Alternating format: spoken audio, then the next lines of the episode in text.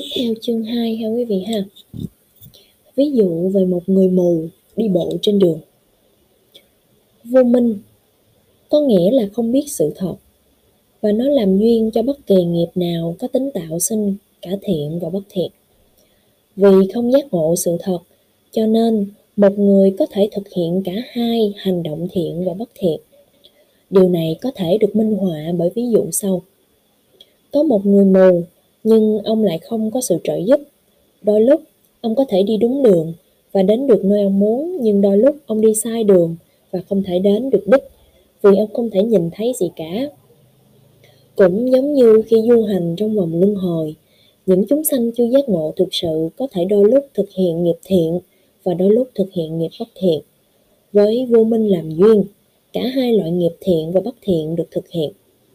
Do bởi vô minh, một người thực hiện các hành động tùy thuộc vào quan điểm và suy tư của mình. Người đó có thể thực hiện các hành động thiện hoặc bất thiện mà không biết. Có một câu ngạn ngữ tiếng Miến rằng, một con gà mái mù bất ngờ đến gặp được một hũ gạo. Một con gà mái mù thì không thể thấy được gạo trên mặt đất, nhưng may mắn nó đi gặp được hũ gạo. Cũng theo đó, thậm chí nếu một người không biết sự thật, họ vẫn có thể thực hiện được các hành động thiện lành. Vô minh về tứ đế. Chính vô minh làm duyên cho hành sankara.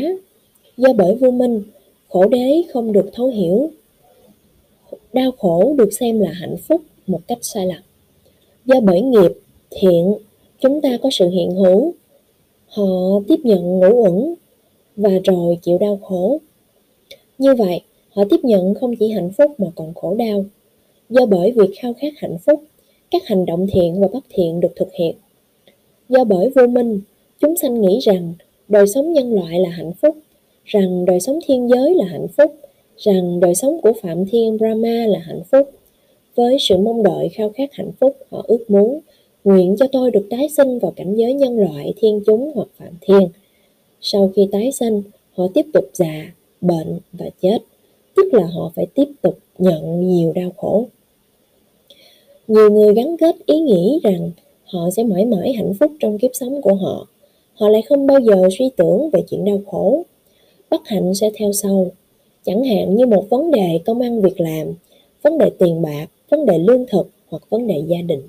Họ không bao giờ suy tưởng về chuyện đau khổ, họ chỉ suy tưởng về hạnh phúc. Họ nghĩ, đời sống này ngắn ngủi lắm, hãy tận hưởng nó đi. Khi đau khổ và hạnh phúc xuất hiện cùng lúc, hầu hết mọi người chỉ thấy hạnh phúc và phớt lờ đi đau khổ. Chúng sanh cũng dốt nát về sự thật, rằng khao khát hạnh phúc là nguyên nhân của đau khổ, tập đế. Bất kỳ những gì họ làm đều được làm với sự tầm cầu hạnh phúc. Họ nghĩ rằng các hành động sẽ tạo sinh ra hạnh phúc và do đó họ cũng thực hiện những việc thiện nhưng lại tiếp nhận đau khổ trở lại. Đó là vì họ sẽ có đời sống mới từ những hành động thiện này, do đó họ sẽ tiếp tục nhận đau khổ, tức là khổ đế. Do bởi không biết niết bàn, tức là sự tận diệt khổ, và là diệt khổ, diệt đế, chúng sanh nỗ lực theo ý tưởng của mình hoặc như được chỉ dạy bởi một tôn giáo nào khác. Theo cách này, họ chắc chắn không thể trải nghiệm được sự tận diệt khổ thật sự. Niết ba ná. Mỗi tôn giáo có một ý nghĩa riêng về moksha, tức là sự giải thoát, hoặc một nơi vĩnh hằng nào đó hoặc thiên đường.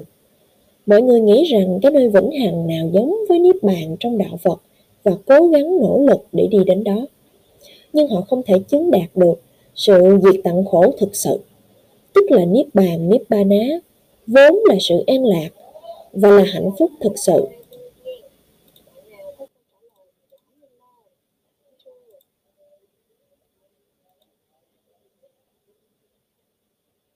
Đó là vì họ không biết con đường để đến sự diệt khổ, bác thánh đạo. Đạo lộ này thực sự là đạo đế. Họ tiến hành những thực hành sai lầm và không thể chứng đạt được sự tận diệt khổ thực sự.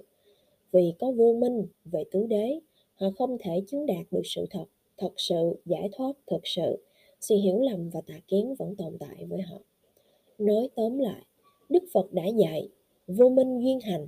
Điều đó nên được hiểu là khi mà vô minh vẫn còn tồn tại thì nghiệp, karma, có tính tạo sinh vẫn còn tồn tại. nó sẽ có cơ hội tạo sinh ra quả của nó. Do đó, hành sẽ tiếp tục tạo ra các pháp hữu vi.